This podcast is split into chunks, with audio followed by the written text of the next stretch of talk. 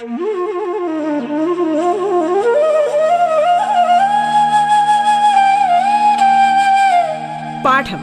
കേട്ടു പഠിക്കാൻ റേഡിയോ കേരളയിലൂടെ.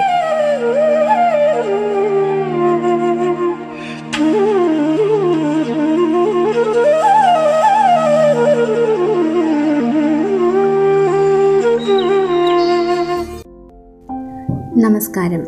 പാഠത്തിന്റെ ഇന്നത്തെ അധ്യായത്തിൽ ഞാൻ ശ്രീധുവാണ് നിങ്ങളോടൊപ്പമുള്ളത്. തിരുവനന്തപുരം ജില്ലയിലെ സർവോദയ വിദ്യാലയത്തിലെ സാമൂഹിക ശാസ്ത്രം വിഭാഗം അധ്യാപികയാണ്. ഇന്ന് നമ്മൾ കഴിഞ്ഞ ക്ലാസ്സിൽ ചർച്ച ചെയ്ത സമുദ്രവും മനുഷ്യനും എന്ന പാഠഭാഗത്തിന്റെ തുടർച്ചയാണ് ചർച്ച ചെയ്യുന്നത്. അപ്പോൾ കഴിഞ്ഞ ക്ലാസ്സിൽ നമ്മൾ സമുദ്ര ജലചലനങ്ങളെക്കുറിച്ച് സംസാരിച്ചിരുന്നു. സമുദ്രജല ചലനങ്ങൾ രണ്ട് തരത്തിലുള്ള സമുദ്രജല ചലനം നമ്മൾ ചർച്ച ചെയ്തു. അതിലൊന്ന് തിരമാലകൾ രണ്ട് വേലികൾ. വേലികളെക്കുറിച്ച് വേലികൾ എങ്ങനെയാണ് രൂപപ്പെടുന്നതെന്നും വേലി എത്രയൊക്കെ തരമുണ്ടെന്നും അവ ഏതൊക്കെയാണെന്നും നമ്മൾ ചർച്ച ചെയ്തു. ഇന്ന് നമുക്ക് സമുദ്രജല പ്രവാഹങ്ങൾ എന്താണെന്ന് നോക്കാം. ഒരു ദിശയിൽ നിന്ന് തുടർച്ചയായി മറ്റൊരു ദിശയിലേക്കുള്ള സമുദ്രജലത്തിന്റെ ഒരു ചലനത്തെ അല്ലെങ്കിൽ ഒരു മൂവ്മെന്റിനെയാണ് നമ്മൾ സമുദ്രജല പ്രവാഹം എന്ന് പറയുന്നത്. അതായത് ഒരു ദിശയിൽ നിന്ന് മറ്റൊരു ദിശയിലേക്ക് അതൊരു ഫിക്സഡ് ഒരു ഉറച്ച ഒരു അല്ലെങ്കിൽ മാറ്റമൊന്നുമില്ലാത്ത ഒരു വഴിയാണ് അല്ലെങ്കിൽ മാറ്റമൊന്നുമില്ലാത്ത ഒരു ചലനമാണ്.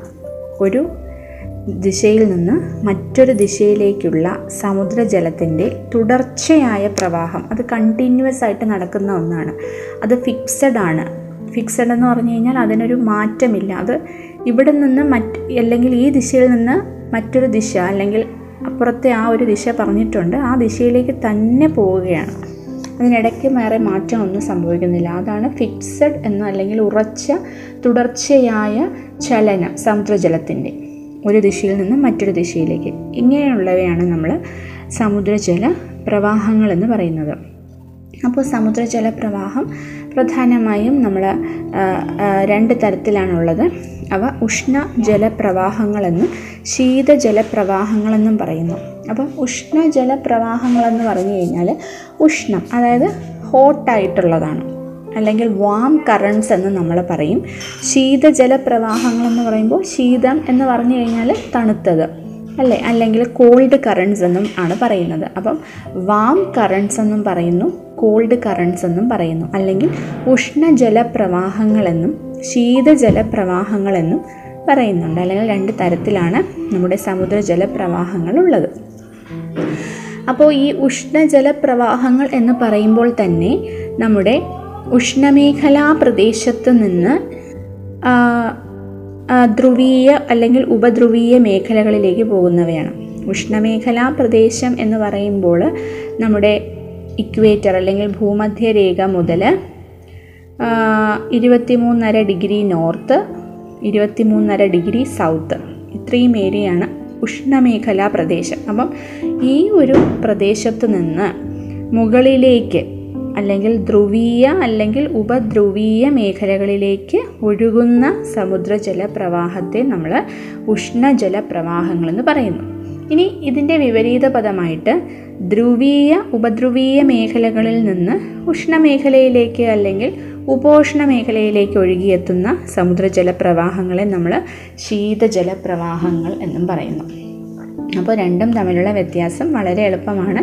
ഉഷ്ണജല പ്രവാഹങ്ങളെന്ന് പറയുമ്പോൾ ഉഷ്ണമേഖലയിൽ നിന്ന് അതായത് ഭൂമധ്യരേഖാ പ്രദേശത്ത് നിന്ന് മുകളിലേക്ക് ധ്രുവീയ അല്ലെങ്കിൽ ഉപധ്രുവീയ മേഖലകളിലേക്ക് പോകുന്നവയാണ് ഉഷ്ണമേഖല.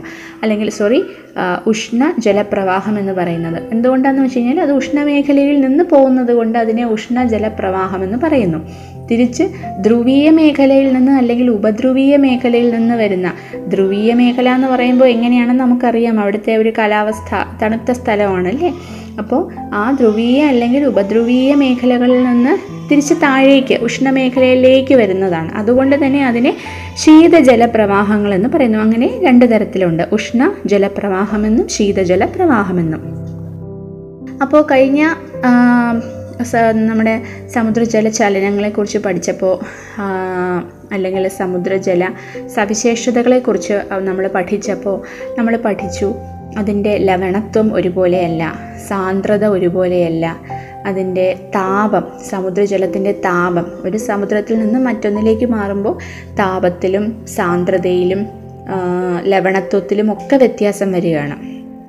അപ്പോൾ ഇങ്ങനെയുള്ള ഈ വ്യത്യാസം ഈ ഒരു വ്യത്യാസമാണ് സമുദ്രജല പ്രവാഹത്തിന് പ്രധാന കാരണമെന്ന് പറയുന്നത്. അപ്പോൾ ലവണത്വവും താപനിലയും വ്യത്യാസപ്പെടുമ്പോൾ സാന്ദ്രതയ്ക്ക് വ്യത്യാസം വരുന്നുണ്ട്. ലവണത്വവും താപനിലയിലും വരുന്ന വ്യത്യാസം അവസാനിക്കുന്നത് സാന്ദ്രതയിലാണ്. ആ ഒരു വ്യത്യാസം ഉണ്ടാവും. ഇനി ഈ സാന്ദ്രതയിലുള്ള വ്യത്യാസം എന്തിന് കാരണമാകുന്നു? ജലപ്രവാഹങ്ങൾക്ക് കാരണമാകുന്ന ഘടകങ്ങളിൽ ഒന്നാണെന്ന് നമുക്ക് പറയാൻ പറ്റും. അപ്പോൾ നിങ്ങളുടെ പാഠപുസ്തകത്തിൽ പല പല പേരുകൾ കൊടുത്തിട്ടുണ്ട്. പസഫിക് സമുദ്രത്തിലെ ജലപ്രവാഹങ്ങൾ പിന്നെ അതുപോലെ അറ്റ്ലാന്റിക് സമുദ്രത്തിലെ ജലപ്രവാഹങ്ങൾ അതിൽ ഉഷ്ണജലപ്രവാഹം ഒരു ആരോ മാർക്ക് ഇട്ടാണ് കാണിച്ചിരിക്കുന്നത്. ശീതജലപ്രവാഹം ബ്രേക്ക് ചെയ്ത് ബ്രേക്ക് ചെയ്ത് ഒരു ആരോ ലൈൻ ഇട്ടിട്ടുണ്ട്. അപ്പോൾ ഒരുപാട് ഉഷ്ണജല പ്രവാഹങ്ങളും ശീതജല പ്രവാഹങ്ങളും ഒക്കെയുണ്ട് അതിന് ശീതജലത്തിന് ശീതജല പ്രവാഹത്തിന് ഉദാഹരണം പറയുകയാണെങ്കിൽ ഒയാഷിയോ പിന്നെ കാലിഫോർണിയ പിന്നെ ലാബ്രഡോർ അതായത് നമ്മുടെ നോർത്ത് അറ്റ്ലാന്റിക്കിന്റെ അറ്റ്ലാന്റിക്കിൽ കാണുന്നതാണ് ലാബ്രഡോർ കറണ്ട് പിന്നെ അന്റാർട്ടിക്ക കറണ്ട് കാലിഫോർണിയ ഒയാഷിയോ. ഇനി അതേസമയം ശീതജല പ്രവാഹത്തെക്കുറിച്ച് പറയുമ്പോൾ നമ്മുടെ Gulf Stream. Gulf Stream north അറ്റ്ലാന്റിക്കിലെ Gulf stream പിന്നെ ഖുറോഷിയോ കറണ്ട് എന്ന് പറയും. കുറോഷിയോ കറണ്ട് നോർത്ത് പസഫിക്കിലെ കുറോഷിയോ കറണ്ട്. മറ്റത് ഒയാഷിയോ ആയിരുന്നു. ഒയാഷിയോ കോൾഡ് കറണ്ടാണ്. പക്ഷേ ഖുറോഷിയോ എന്ന് പറയുന്നത് വാം കറണ്ട് അങ്ങനെ ഇതുപോലെ ഒരുപാട് സമുദ്രജല പ്രവാഹങ്ങൾ ബോത്ത് അതായത് നമ്മുടെ ഉഷ്ണജലവും ഉഷ്ണജല പ്രവാഹവും ശീതജല പ്രവാഹവും ഒരുപാട് ഉദാഹരണങ്ങളുണ്ട്. പാഠപുസ്തകത്തിൽ അറ്റ്ലാന്റിക് സമുദ്രത്തിലെയും പസഫിക് സമുദ്രത്തിലെയും ഇന്ത്യൻ മഹാസമുദ്രത്തിലെയും ഒക്കെ പേരുകൾ ഉദാഹരണങ്ങളായിട്ട് കൊടുത്തിട്ടുണ്ട്. അഗുൽഹാസ് നമ്മുടെ ഇന്ത്യൻ മഹാസമുദ്രത്തിലെയാണ് അഗുൽഹാസ്. അതുപോലെ തന്നെ പശ്ചിമ ഓസ്ട്രേലിയൻ പശ്ചിമ ഓസ്ട്രേലിയൻ പ്രവാഹം നിങ്ങൾക്ക് കാണാം. പിന്നെ തെക്കു പടിഞ്ഞാറൻ മൺസൂൺ പ്രവാഹമുണ്ട്. അതുപോലെ ഒരുപാട് ഉദാഹരണങ്ങൾ പാഠപുസ്തകത്തിൽ കൊടുത്തിട്ടുണ്ട്. അപ്പോൾ ഇതാണ് സമുദ്രജല പ്രവാഹങ്ങളെന്ന് പറയുന്നത്. അത് സമുദ്രജല ചലനത്തിന് ഒരു ഒരു തരമാണ് ഈ സമുദ്രജല പ്രവാഹം. മൂന്നെണ്ണം നമ്മളിപ്പോൾ ചർച്ച ചെയ്തു. ഒന്ന് തിരമാല. രണ്ട് വേലികൾ. മൂന്നാമത്തതാണ് സമുദ്രജല പ്രവാഹം. ഇനി ഈ സമുദ്രജല പ്രവാഹങ്ങൾ നമുക്ക് ഒരുപാട് നമ്മളെ ഒരുപാട് മനുഷ്യനെയും മനുഷ്യനെ മാത്രമല്ല കടൽ സസ്യങ്ങൾ ജാലങ്ങളെയൊക്കെ ഒരുപാട് സ്വാധീനിക്കുന്നുണ്ട്. എങ്ങനെയാണെന്ന് നോക്കാം. ഒന്ന് സമുദ്രതീര പ്രദേശങ്ങളിലെ കാലാവസ്ഥയെ സ്വാധീനിക്കുന്നു. അപ്പോൾ സമുദ്രജല പ്രവാഹം എന്ന് പറയുന്നത്. അല്ലെങ്കിൽ സമുദ്രജല പ്രവാഹങ്ങൾ നമ്മുടെ സമുദ്ര തീരപ്രദേശങ്ങളിലെ കാലാവസ്ഥയെ സ്വാധീനിക്കുന്നു. അതായത് ഒരു ഒരു വാം കറണ്ട് അല്ലെങ്കിൽ ഒരു ഉഷ്ണജല പ്രവാഹം ഒരു ഉഷ്ണജല പ്രവാഹം ഉണ്ടാകുമ്പോൾ അതെന്ത് ചെയ്യാന്ന് വെച്ച് കഴിഞ്ഞാൽ ആ സമുദ്രത്തിന്റെ മുകളിൽ കാണുന്ന ആ സമുദ്രത്തിന്റെ ഉപരിതലത്തിൽ കാണുന്ന അവിടുത്തെ വായുവിനെ ചൂടാക്കുകയും. അപ്പോൾ അങ്ങനെ ചൂടായി നിൽക്കുന്ന ആ വായു എന്ത് ലാൻഡിലേക്ക് നമ്മുടെ ഭൂമിയിലേക്ക് വരുമ്പോൾ നല്ല താപവുമായിട്ടാണ്. അല്ലെങ്കിൽ ഒരു വലിയ ടെമ്പറേച്ചറോട് കൂടിയാണ് വരുന്നത്. അങ്ങനെ വരുമ്പോൾ എന്ത് ചെയ്യും? ആ ഏരിയ അല്ലെങ്കിൽ ആ ഒരു പ്രദേശം ചൂട് പിടിക്കുകയാണ്. അതായത് വാം കറണ്ട് അല്ലെങ്കിൽ ഉഷ്ണജല പ്രവാഹം ഉണ്ടാകുന്ന സമയത്ത്. ഈ ഉഷ്ണജല പ്രവാഹം ഉണ്ടാകുമ്പോൾ ആ ഏരിയയിൽ ഉണ്ടാകുന്ന സമുദ്ര ഉപരിതലത്തിൽ ഉണ്ടാകുന്ന വായുവിനെ ചൂട് പിടിപ്പിക്കുകയും ഈ വായു തിരിച്ച് കടൽക്കാറ്റായിട്ട് വരുമ്പോൾ കടൽക്കാറ്റ് അറിയാലോ കടലിൽ നിന്ന് കരയിലേക്ക് വരുന്നതിനെയാണ് കടൽക്കാറ്റ് എന്ന് പറയുന്നത്. ഇത് കടലിൽ നിന്ന് കരയിലേക്ക് വരുമ്പോൾ വലിയ ഒരു താപവുമായിട്ട് അല്ലെങ്കിൽ ആ കാറ്റെന്ന് പറയുന്നത് വളരെ ചൂട് കാറ്റായിരിക്കും. കടലിലേക്ക് വരുന്ന ചൂട് കാറ്റ്. അതുകൊണ്ട് തന്നെ ആ ഏരിയ ചൂടാക്കുന്നു. അതുപോലെ തിരിച്ച് നമ്മുടെ ശീതജല പ്രവാഹം എടുത്തു നോക്കി. ശീതജല പ്രവാഹം ഉണ്ടാകുന്ന സമയത്ത് ആ സമുദ്ര ഉപരിത ഉപരിതലത്തിൽ കാണുന്ന വായുവിനെ എന്ത് ചെയ്യുകയാണ്? തണുപ്പിക്കുകയാണ് ചെയ്യുന്നത്. ശീതജല പ്രവാഹം ഉണ്ടാകുന്ന സമയത്ത് ആ ഏരിയയിൽ സീയുടെ അല്ലെങ്കിൽ സമുദ്രത്തിന്റെ ഉപരിതലത്തിൽ കാണപ്പെടുന്ന വായുവിനെ എന്ത് ചെയ്യാണ്? തണുപ്പിക്കുകയാണ്. തണുപ്പിക്കുമ്പോൾ കോൾഡ് ആയിട്ടുള്ള വിൻസ് ആയിരിക്കും വരുന്നത്. തണുത്ത കാറ്റ് കട വരുന്നുണ്ട്. അപ്പോൾ അങ്ങനെയും എന്താണ്? ആ കടലോര പ്രദേശത്തെ അത് തണുപ്പിക്കുകയാണ്. അപ്പോൾ ഇതാണ് ആദ്യമായി നമ്മൾ ചർച്ച ചെയ്ത പോയിന്റ് സമുദ്ര തീരപ്രദേശങ്ങളിലെ കാലാവസ്ഥയെ സ്വാധീനിക്കുന്നു. ചൂട് വാം വാമായിട്ടുള്ള അല്ലെങ്കിൽ ഉഷ്ണജല പ്രവാഹം വരുമ്പോൾ കര ചൂടാകുന്നു. ശീതജല പ്രവാഹം വരുമ്പോൾ തണുത്ത കാറ്റ് കരയിലേക്ക് വരികയും കരയെ തണുപ്പിക്കുകയും ചെയ്യുന്നു. അതാണ് കാലാവസ്ഥയെ സ്വാധീനിക്കുന്നതെന്ന് പറയുന്നത്. രണ്ട് ഉഷ്ണശീതജല ജലപ്രവാഹങ്ങൾ സന്ധിക്കുന്ന പ്രദേശങ്ങളിൽ മൂടൽമഞ്ഞ് ഉണ്ടാകുന്നുണ്ട് അതായത് ഈ മൂടൽമഞ്ഞ് എപ്പോഴാണ് ഉണ്ടാകുന്നതെന്ന് വെച്ച് കഴിഞ്ഞാൽ സാധാരണയായിട്ട് നമ്മുടെ ഈ ഉഷ്ണജല പ്രവാഹം ശീതജല പ്രവാഹത്തിന്റെ മുകളിലേക്ക് കയറുമ്പോൾ ഉഷ്ണജലവും ശീതജല പ്രവാഹവും തമ്മിൽ മീറ്റ് ചെയ്യുമ്പോൾ ഈ ഉഷ്ണജല പ്രവാഹം എന്ത് ചെയ്യും? ശീതജല പ്രവാഹത്തിന്റെ മുകളിലേക്ക് കയറുകയാണ്. അപ്പോൾ മീറ്റ് ചെയ്യുമ്പോൾ ഇതിന്റെ മുകളിലേക്ക് കയറി ഒഴുകുകയാണ്. അത് പ്രധാനമായിട്ടും നമുക്ക് അറ്റ്ലാന്റിക് പസഫിക് ഓഷനിലൊക്കെ അറ്റ്ലാന്റിക് പസഫിക് സമുദ്രത്തിൽ നമുക്ക് ഈ ഒരു ഇത് കാണാൻ കഴിയുന്നുണ്ട്. ഓക്കെ.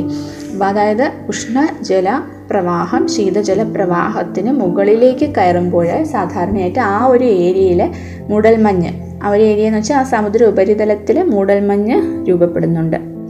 മൂന്നാമതായിട്ട് ഉഷ്ണശീത ജലപ്രവാഹങ്ങൾ സന്ധിക്കുന്ന പ്രദേശങ്ങളിൽ മത്സ്യങ്ങളുടെ വളർച്ചയ്ക്ക് അനുകൂലമായ സാഹചര്യങ്ങൾ ഉണ്ടാകുന്നു അതായത് പ്രധാനമായും പ്ലവകങ്ങൾ അല്ലെങ്കിൽ ഫൈറ്റോ പ്ലാങ്ടൺസ് എന്ന് നമ്മൾ പറയുന്നത്. അത് മത്സ്യ വളർച്ചയ്ക്ക് ഒരുപാട് ആവശ്യപ്പെട്ട ഒരു ഘടകമാണ്. അപ്പോൾ പ്രധാനമായിട്ടും നമ്മുടെ ഈ സമുദ്രജല പ്രവാഹങ്ങൾ കടലിന്റെ അടിയിൽ നിന്ന് വളരെ നല്ല രീതിയിലുള്ള ന്യൂട്രിയൻസ് സർഫസിലേക്ക് അതല്ലെങ്കിൽ കടലിന്റെ ഉപരിതലത്തിലേക്ക് സമുദ്രത്തിന്റെ ഉപരിതലത്തിലേക്ക് കൊണ്ടുവരുന്നുണ്ട്. അങ്ങനെ വരുമ്പോൾ അവിടെ ഫൈറ്റോ പ്ലാങ്സ് ഈ പ്ലവകങ്ങളുടെ ഒരു എന്താ പറയുക ഒരു സാന്നിധ്യം അവിടെ ഉണ്ടാവുകയും അത് മത്സ്യങ്ങളുടെ വളർച്ചയ്ക്ക് വളരെ പ്രധാനപ്പെട്ട ഒരു ന്യൂട്രിയന്റാണ് ഫൈറ്റോ പ്ലാങ്ക്ടൺ അല്ലെങ്കിൽ പ്ലവകങ്ങൾ. അതുകൊണ്ട് തന്നെ നമ്മുടെ മത്സ്യ സമ്പത്ത് വളരെയധികം ഈ ഒരു ഇതുമായി ബന്ധപ്പെട്ടിരിക്കുന്നു. ഏതുമായിട്ട്? സമുദ്രജല പ്രവാഹങ്ങളായിട്ട്. അപ്പോൾ മത്സ്യ വളർച്ചയ്ക്ക് അനുകൂലമായിട്ടുള്ള ഏരിയയാണ് നമ്മുടെ ഉഷ്ണജലവും ശീത ശീതജല പ്രവാഹവും മീറ്റ് ചെയ്യുന്ന ഒരു സ്ഥലവും. അതുപോലെ തന്നെ ഈ സമുദ്രജല പ്രവാഹം എന്ന് പറയുന്നത് താഴെ സമുദ്രത്തിന്റെ അടിയിലുള്ള വളരെ റിച്ച് ന്യൂട്രിയൻസ് ഒക്കെ മുകളിലേക്ക് കൊണ്ടുവരികയും അവ മത്സ്യങ്ങളുടെ വളർച്ചയ്ക്ക് ആവശ്യമായിട്ടുള്ള ഒന്നാണ്. അപ്പോൾ അതിനെ മത്സ്യ വളർച്ചയെ ത്വരിതപ്പെടുത്തുകയൊക്കെ ചെയ്യുന്നുണ്ട്. അങ്ങനെ ഇതൊക്കെയാണ് പ്രധാനമായും സമുദ്രജല പ്രവാഹങ്ങളുടെ ഫലങ്ങൾ എന്ന് നമുക്ക് പറയാൻ പറ്റുന്നത്. അതായത് നമ്മുടെ ഗ്രേറ്റ് ബാങ്ക്സ് എന്ന് പറയും. ഗ്രേറ്റ് ബാങ്ക്സ് അതായത് നമ്മുടെ വടക്കേ അമേരിക്കയുടെ കിഴക്കായിട്ട് ന്യൂ ഫൗണ്ട് ലാൻഡിന്റെ തീരത്താണ് ഈ ഗ്രേറ്റ് ബാങ്ക്സ് സ്ഥിതി ചെയ്യുന്നത്. അവിടെ ഗൾഫ് സ്ട്രീമും ലാബ്രഡോറും തമ്മിൽ ചേരുകയാണ്. ഗൾഫ് സ്ട്രീം എന്ന് പറയുമ്പോൾ ഒരു ഉഷ്ണ ജലപ്രവാഹവും ലാബ്രഡോർ കറണ്ട് എന്ന് പറയുന്നത് ഒരു ശീതജല പ്രവാഹമാണ് അപ്പം ഈ ഉഷ്ണജല പ്രവാഹമായ ഗൾഫ് സ്ട്രീമും ശീതജല പ്രവാഹമായ ലാബ്രഡോറും കൂടെ മീറ്റ് ചെയ്യുന്ന ഒരു സ്ഥലമാണ് ഈ ഗ്രേറ്റ് ബാങ്ക്സ് എന്ന് പറയുന്നത്. അവയുടെ ഒരു പ്രത്യേകത എന്താണെന്ന് വെച്ച് കഴിഞ്ഞാൽ മത്സ്യവളർച്ച മത്സ്യവളർച്ചയ്ക്ക് ആവശ്യമായ ഒരു നല്ലൊരു സാഹചര്യം ഇവിടെ രൂപപ്പെടുന്നുണ്ട്. ഈ പ്ലവകങ്ങളൊക്കെ ഞാൻ പറഞ്ഞില്ലേ മത്സ്യങ്ങളുടെ ആഹാരമാണ് ഈ പ്ലവകങ്ങൾ അല്ലെങ്കിൽ ഫൈറ്റോ പ്ലാന്റ്സ് അവ അവ നന്നായിട്ട് ഈ ഏരിയയിൽ വളരുകയും അതുകൊണ്ട് തന്നെ മത്സ്യസമ്പത്ത് ഇവിടെ വളരെ വലിയ തോതിൽ കാണപ്പെടുകയും ചെയ്യുന്നുണ്ട്.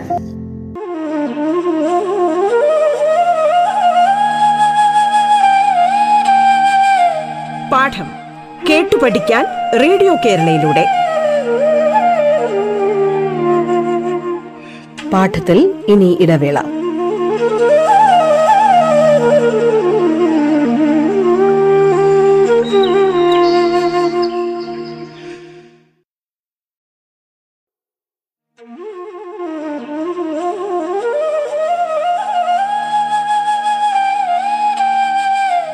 പാഠം കേട്ടു പഠിക്കാൻ റേഡിയോ കേരളയിലൂടെ. തുടർന്ന് കേൾക്കാം പാഠം.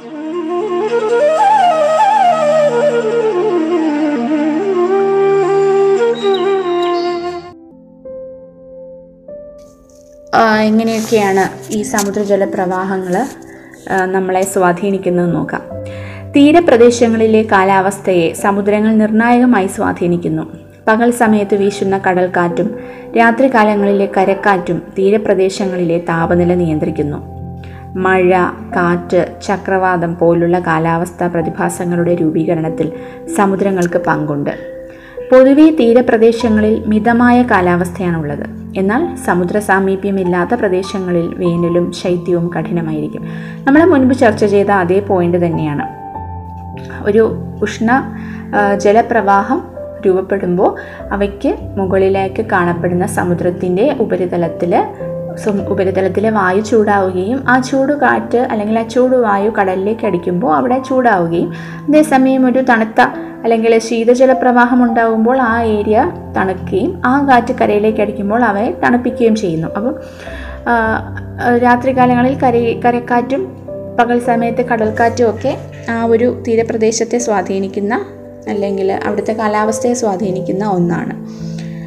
മാത്രമല്ല സാധാരണ നമ്മൾ പറയുന്നത് തീരപ്രദേശങ്ങളിലെ മിതമായ കാലാവസ്ഥയാണ്. മിതമായ കാലാവസ്ഥ എന്ന് പറയുമ്പോൾ വളരെ ചൂടുമല്ല എന്നാൽ ഒട്ടും തണുപ്പുമല്ല. ഇത് രണ്ടിനും ഇടയിൽ നിൽക്കുന്ന ഒരവസ്ഥ അതാണ് മിതമായ കാലാവസ്ഥ എന്ന് പറയുന്നത്. അതിന്റെ ഒരു പ്രധാന ഘടകം എന്ന് പറയുന്നത് സമുദ്രത്തിന്റെ സാന്നിധ്യം അല്ലെങ്കിൽ കടലിന്റെ ഒരു സാന്നിധ്യമാണ്. പക്ഷേ ഈ തീരപ്രദേശങ്ങളിൽ നിന്ന് ഒരുപാട് ഉള്ളിലേക്ക് നിൽക്കുന്ന സ്ഥലമാണെങ്കിൽ അവയുടെ ഒരു സവിശേഷത അല്ലെങ്കിൽ അവയുടെ ഒരു വ്യത്യാസം എന്ന് പറയുന്നത് വേനൽ അതികഠിനമായിരിക്കും അതുപോലെ തന്നെ ശൈത്യം അതുപോലെ അതും കഠിനമായിരിക്കും. സമ്മർ ഭയങ്കര ചൂടായിരിക്കും വിന്റർ ഭയങ്കര തണുപ്പായിരിക്കും. ഏത് സ്ഥലങ്ങളാണ് ഈ തീരപ്രദേശത്തിന്റെ തീരപ്രദേശത്ത് നിന്നും ഉള്ളിലേക്കിരിക്കുന്ന സ്ഥലം അല്ലെങ്കിൽ കടലിൽ നിന്നോ സമുദ്രത്തിൽ നിന്നോ ഒക്കെ ഉള്ളിലേക്കുള്ള സ്ഥലങ്ങൾ ഇങ്ങനെയായിരിക്കും. വേനൽ അതികഠിനവും ശൈത്യവും അതികഠിനവുമായിരിക്കും. പക്ഷേ ഈ സമുദ്ര തീരപ്രദേശങ്ങളിലാണെങ്കിൽ മിതമായ കാലാവസ്ഥ. ചൂടുമല്ല തണുപ്പുമല്ല രണ്ടിന്റെയും ഇടയിലുള്ളത്. രണ്ടാമത്തെ ഒരു സവിശേഷത എന്ന് പറയുന്നത് സമുദ്രം. സമുദ്രത്തിന്റെ ഒരു പ്രയോജനം മനുഷ്യർക്കുള്ളത് എന്താണെന്ന് വെച്ച് കഴിഞ്ഞാൽ ധാതു നിക്ഷേപങ്ങൾ. നമുക്കെല്ലാവർക്കും അറിയാം കടൽ എന്ന് പറയുന്നത് ധാതുക്കളുടെ ഒരു കലവറ തന്നെയാണ്. പല തരത്തിലുള്ള ധാതുക്കളുടെ ഒരു കലവറയാണ് നമ്മുടെ സമുദ്രം. കരയിൽ ലഭ്യമാകുന്ന ഒട്ടുമിക്ക ധാതുക്കളും ഒക്കെ സമുദ്രങ്ങളിൽ നമുക്ക് കാണാം. ഒന്ന് നമ്മുടെ ഏറ്റവും പ്രധാനപ്പെട്ട ഉപ്പ് കറിയുപ്പുണ്ടല്ലോ. കറിയുപ്പ് അതുപോലെ തന്നെ ബ്രോമിൻ പിന്നെ മഗ്നീഷ്യം ക്ലോറൈഡ് ഇത് കൂടാതെ ഇരുമ്പയിര് കൽക്കരി പെട്രോളിയം നാച്ചുറൽ ഗ്യാസ് അല്ലെങ്കിൽ പ്രകൃതിവാതകം എന്നിവയുടെ ഒക്കെ നിക്ഷേപം നമുക്ക് നമ്മുടെ കടലിൽ അല്ലെങ്കിൽ സമുദ്രത്തിലുണ്ട്. നമുക്കറിയാം നമ്മൾ കടലിൽ നിന്ന് പെട്രോളിയം ഖനനം ചെയ്തെടുക്കുന്നതൊക്കെ അല്ലേ? ബോംബെ ഹൈ അത് വളരെ നമ്മുടെ ഇന്ത്യയിൽ തന്നെ പ്രശസ്തമായ അല്ലെങ്കിൽ പേരുകേട്ട ഒരു ഖനന ഒരു ഖനനം നടക്കുന്ന ഒരു ഏരിയയാണ് ബോംബെ ഹൈ എന്ന് പറയുന്നത്. അത് നമ്മുടെ ബോംബെ തീരത്ത് നിന്ന് ഒരല്പ ഒരല്പം മീൻസ് ഒരു നൂറ് കിലോമീറ്ററിൽ കൂടുതലുണ്ട് അവിടെ അറബിക്കടലിലായിട്ടാണ്. അത് പ്രധാനമായും ആയിരത്തി തൊള്ളായിരത്തി എഴുപത്തി നാലിൽ പെട്രോളിയം ഖനനം ചെയ്യാൻ ആരംഭിച്ചിട്ടുണ്ട്. മുംബൈ ഹൈ അല്ലെങ്കിൽ ബോംബെ ഹൈ എന്നാണ് അറിയപ്പെടുന്നത്. പിന്നെ ഇത് കൂടാതെ നമുക്ക് വൈദ്യുതി ഉൽപ്പാദിപ്പിക്കാം. ഇത് നമ്മുടെ വേലിയുടെ വേലികൾ പഠിച്ച സമയത്ത് തന്നെ നമ്മൾ വൈദ്യുതി ഉൽപ്പാദിപ്പിക്കുന്ന കാര്യം പറഞ്ഞു. വേലിയേറ്റ സമയത്ത് വൈദ്യുതി ഉൽപ്പാദിക്കപ്പെടും. കാരണം വെള്ളത്തിന്റെ അളവ് കൂടുകയാണ്. അപ്പം വെള്ളം അവിടെ ഒരു ടർബൻ വെച്ചിട്ടുണ്ടാവും. ഈ ടർബനിൽ വെള്ളം വന്ന് ശക്തമായി ഇടിക്കുമ്പോൾ അല്ലെങ്കിൽ തട്ടുമ്പോൾ ഈ ടർബൻ കറങ്ങുകയും തന്മൂലം വൈദ്യുതി ഉൽപ്പാദിപ്പിക്കുകയാണ് ചെയ്യുന്നത്. തീരത്ത് താഞ്ഞടിക്കുന്ന ശക്തമായ തിരമാലകൾ അവിടെ സ്ഥാപിച്ചിട്ടുള്ള ടർബൈനുകളിൽ കറക്കുന്നു. ഇങ്ങനെ വൈദ്യുതി ഉൽപാദനം നടക്കുന്നു. സമുദ്രതീരങ്ങളിൽ സമുദ്രജലം സംഭരിക്കാൻ റിസർവോയറുകൾ നിർമ്മിക്കുന്നു. ശക്തമായ വേലിയേറ്റ സമയത്ത് കടൽ വെള്ളം ഈ ജലസംഭരണിയിൽ പ്രവേശിക്കുന്നു. വേലി ഇറക്ക സമയത്ത് സംഭരണികളിൽ ശേഖരിച്ചിട്ടുള്ള ജലം തുറന്നുവിടുന്നു. വേലിയേറ്റ സമയത്ത് അകത്തേക്കും വേലി ഇറക്ക സമയത്ത് പുറത്തേക്കും ജലം ശക്തമായി നീങ്ങുന്നതിന്റെ ഫലമായി ടർബൈനുകൾ കറങ്ങുന്നു. ഇങ്ങനെയും വൈദ്യുതി ഉൽപ്പാദനം നടക്കുന്നുണ്ട്. അപ്പം എപ്പോഴും അത് നമ്മുടെ ഇപ്പോൾ വൈദ്യുതി നമ്മുടെ ജലത്തിൽ നിന്ന് നമ്മൾ സാധാരണ ഉൽപ്പാദിപ്പിക്കുന്ന വൈദ്യുതി ആയാലും നമുക്കറിയാം. ഡാമിൽ നിന്ന് വെള്ളം ശക്തമായി വീഴുമ്പോൾ അവിടെ ടർബൈൻ വെച്ചിട്ടുണ്ട്. അപ്പോൾ ടർബൈനിൽ വന്ന് അടിക്കുമ്പോൾ ടർബൈൻ കറങ്ങുന്നു. ടർബൈൻ കറങ്ങിയാണ് നമ്മുടെ വൈദ്യുതി ഉൽപ്പാദനം നടക്കുന്നത്. അതേ പ്രക്രിയ തന്നെയാണ് ഇവിടെയും. ഇവിടെ സമുദ്രത്തിൽ വേലിയേറ്റ സമയത്ത് വെള്ളം ഈ ടർബൈനിൽ അല്ലെങ്കിൽ റിസർവോയറിൽ തട്ടുകയും വേലി ഇറക്ക സമയത്ത് വെള്ളം കുറയുമ്പോഴത്തേക്ക് ഇത് തുറന്നു വിടുകയും ചെയ്യുന്നു. അപ്പോൾ എങ്ങനെയായാലും വളരെ ശക്തമായി അവിടെ സ്ഥാപിച്ചിരിക്കുന്ന ടർബൈനുകളിൽ വന്ന് അടിക്കുമ്പോൾ ടർബൈനുകൾ കറങ്ങുകയും അതന്മൂലമാണ് അവിടെ വൈദ്യുതി ഉൽപ്പാദിപ്പിക്കുന്നത്.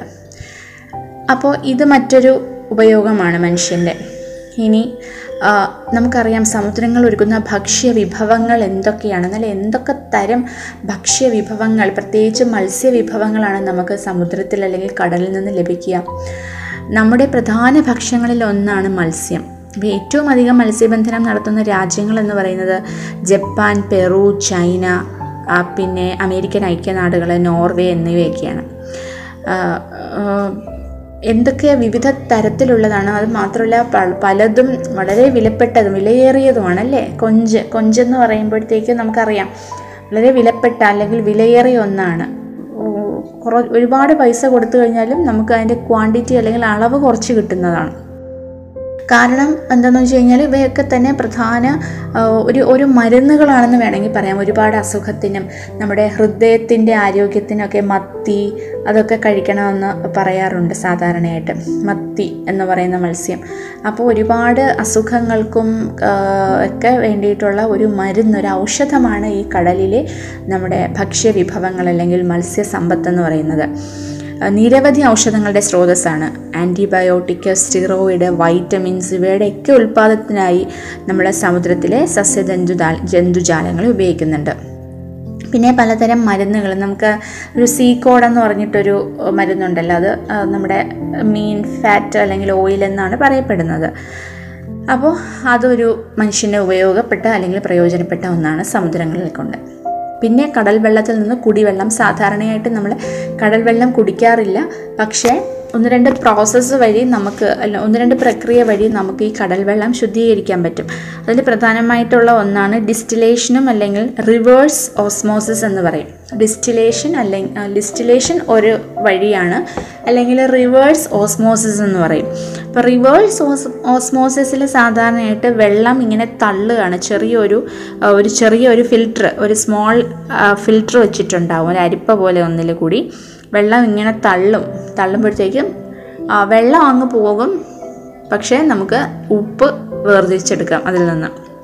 രണ്ടിലും പ്രോസസ്സിങ് എന്താണെന്ന് വെച്ച് കഴിഞ്ഞാൽ ഉപ്പ് വേർതിരിക്കുക എന്നുള്ളതാണ് രണ്ടിലും നടക്കുന്നത്. പക്ഷേ ചെയ്യുന്ന ഒരു പ്രക്രിയയിൽ വ്യത്യാസമുണ്ട്. ഈ റിവേഴ്സ് ഓസ്മോസിസിൽ ചെറിയൊരു അരിപ്പയിലൂടെ വെള്ളം ഇങ്ങനെ തള്ളിക്കളയുകയാണ്. അപ്പോൾ പക്ഷെ താഴെ നമുക്ക് ഉപ്പ് കിട്ടും.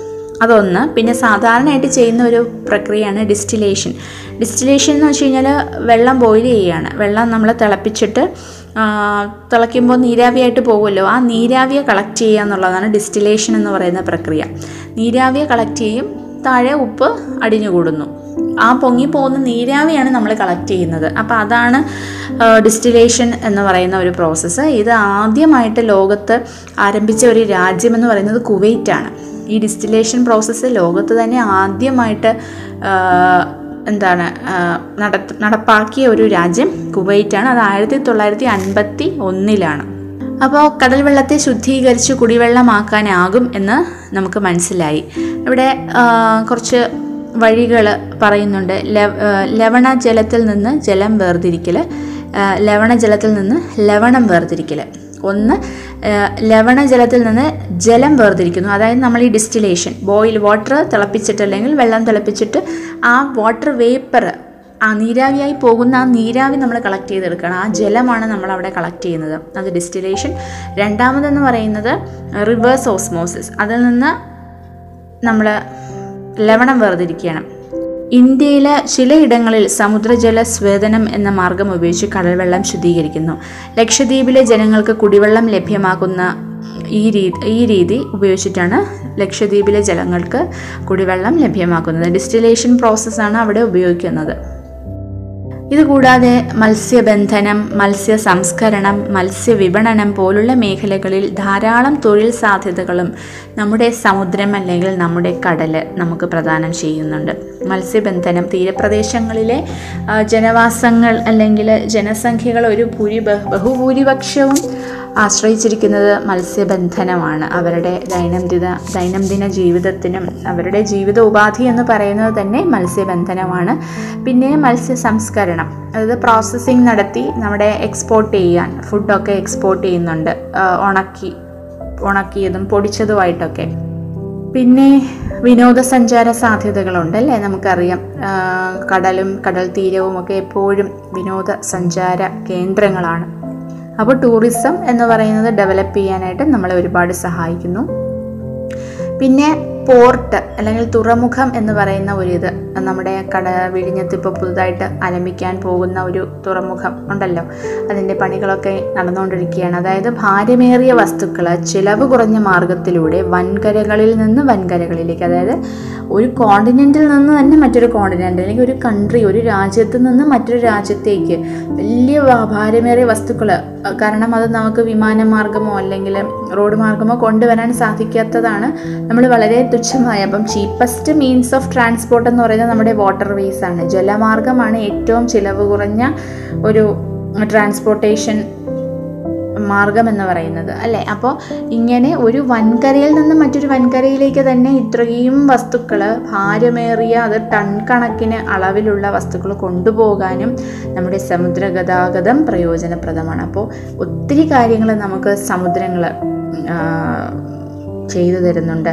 നമ്മുടെ നമ്മുടെ തൊഴിൽപരമായി ബന്ധപ്പെട്ടും അല്ലെ നമ്മുടെ സാമ്പത്തികമായി ബന്ധപ്പെട്ടുമൊക്കെ ഒരുപാട് കാര്യങ്ങൾ നമുക്ക് സമുദ്രം അല്ലെങ്കിൽ സമുദ്രത്താൽ നമുക്കൊരുപാട് ഗുണങ്ങൾ ഉണ്ട്. അപ്പോൾ സമുദ്രം കൊണ്ടുള്ള പ്രയോജനങ്ങൾ എന്തൊക്കെയെന്ന് ഇപ്പോൾ കുഞ്ഞുങ്ങൾക്ക് മനസ്സിലായി കാണുമെന്ന് വിശ്വസിക്കുന്നു. അപ്പോൾ ഇതോടുകൂടി നമ്മുടെ പാഠം അവസാനിക്കുകയാണ്. സമുദ്രവും മനുഷ്യനും. എല്ലാവർക്കും നന്ദി നമസ്കാരം.